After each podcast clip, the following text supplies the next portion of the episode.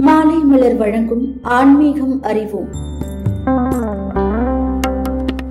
சிந்தித்து பார்த்தால்தான் உண்மை புரியும். ஞானி ஒருவர் ஒரு ஊருக்கு சென்றார். பலர் வந்து அவரை தரிசித்து ஆசை பெற்று சென்றனர். இளைஞன் ஒருவன் வந்தான். சாமி எனக்கு ஒரு சந்தேகம். உங்களை போன்று பல ஞானிகளும் பெரியோர்களும் வந்து மனித குலத்திற்கு பல அறிவுரைகள் சொல்லியுள்ளார்கள். ஆனால் இன்றும் மனிதன் தீய வழியில் தான் செல்கிறான். உங்களை போன்றவர்களின் அறிவுரைகளால் என்ன பயன்? என்று கேட்டான். அதற்கு ஞானி அவனிடம் சொன்னார் தம்பி நான் இன்னும் சில நாட்கள் இங்கேதான் தங்கியிருப்பேன். நான் இந்த ஊரை விட்டு செல்லும் பொழுது நீ கேட்ட கேள்விகளுக்கு பதில் சொல்கிறேன். அதற்கு முன் ஒரு வேலை செய். ஒரு கழுதையை கொண்டு வந்து இந்த கோவில் மண்டபத்தில் கட்டி வை. நான் ஊரை விட்டு செல்லும் வரை கழுதை அங்கேயே கட்டியிருக்கட்டும். தினமும் இரவு அதற்கு உணவை வை என்று சொல்லிவிட்டு அருகில் உள்ள சத்திரத்திற்கு சென்றார். மறுநாள் காலை ஞானி அந்த கோவில் மண்டபத்திற்கு வந்தார். அப்பொழுது அந்த இளைஞன் அந்த கழுதையை சுத்தியிருந்த சாணத்தையும் அது மிச்சம் வைத்த உணவு குப்பைகளையும் சுத்தப்படுத்தி கொண்டிருந்தார் இவ்வாறு நான்கு நாட்கள் தொடர்ந்து நடந்தன. அடுத்த நாள் காலை சுத்தப்படுத்தி கொண்டிருந்த இளைஞர் அருகே வந்தார் ஞானி.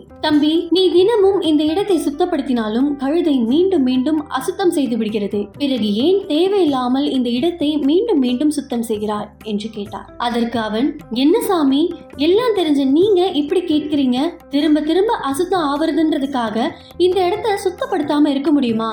என்றான். இதை கேட்ட ஞானி அப்பொழுது சொன்னார் தம்பி அன்று நீ என்னிடம் கேட்ட கேள்விக்கு இதுதான் பதில். நீ இப்போது செய்யும் வேலையை தான் நானும் செய்து வருகிறேன். அசுத்தமான இடத்தை நீ மீண்டும் மீண்டும் சுத்தம் செய்வது போல் மனிதனை நல்வழிப்படுத்தும் செயலை எங்களை போன்ற பெரியவர்கள் இடைவிடாமல் செய்து வருகிறோம். அதற்கு இளைஞன் சாமி இதற்கு நிரந்தர தீர்வுதான் என்ன? என்று கேட்டான். உடனே அவர் அங்கு கட்டியிருந்த கழுதையை அவிழ்த்து விட்டு விரட்டினார். பின்பு அந்த இளைஞனை பார்த்து கேட்டார் இனி இந்த இடம் அசுத்தமாகுமா? என்றார். ஆகாது சாமி என்றான் இளைஞன். அதற்கு ஞானி கூறினார் உன் கேள்விகளுக்கு இதுதான் பதில். நீ செய்த வேலையை போல் நாங்கள் மீண்டும் மீண்டும் சுத்தப்படுத்திக் கொண்டிருக்கிறோம். இப்பொழுது நான் செய்த வேலையை போல் என்ற மனிதன் தன்னிடம் இருக்கும் தீய எண்ணம் என்ற கழுதையை வாழ்விலிருந்து விரட்டி விடுகிறானோ அப்பொழுதே எங்களின் சுத்தப்படுத்தும் கடமை முடிந்துவிடும். அதுவரை மனிதனை நன்னெறிப்படுத்துவது ஆன்மீகத்தின் கடமை என்றார்.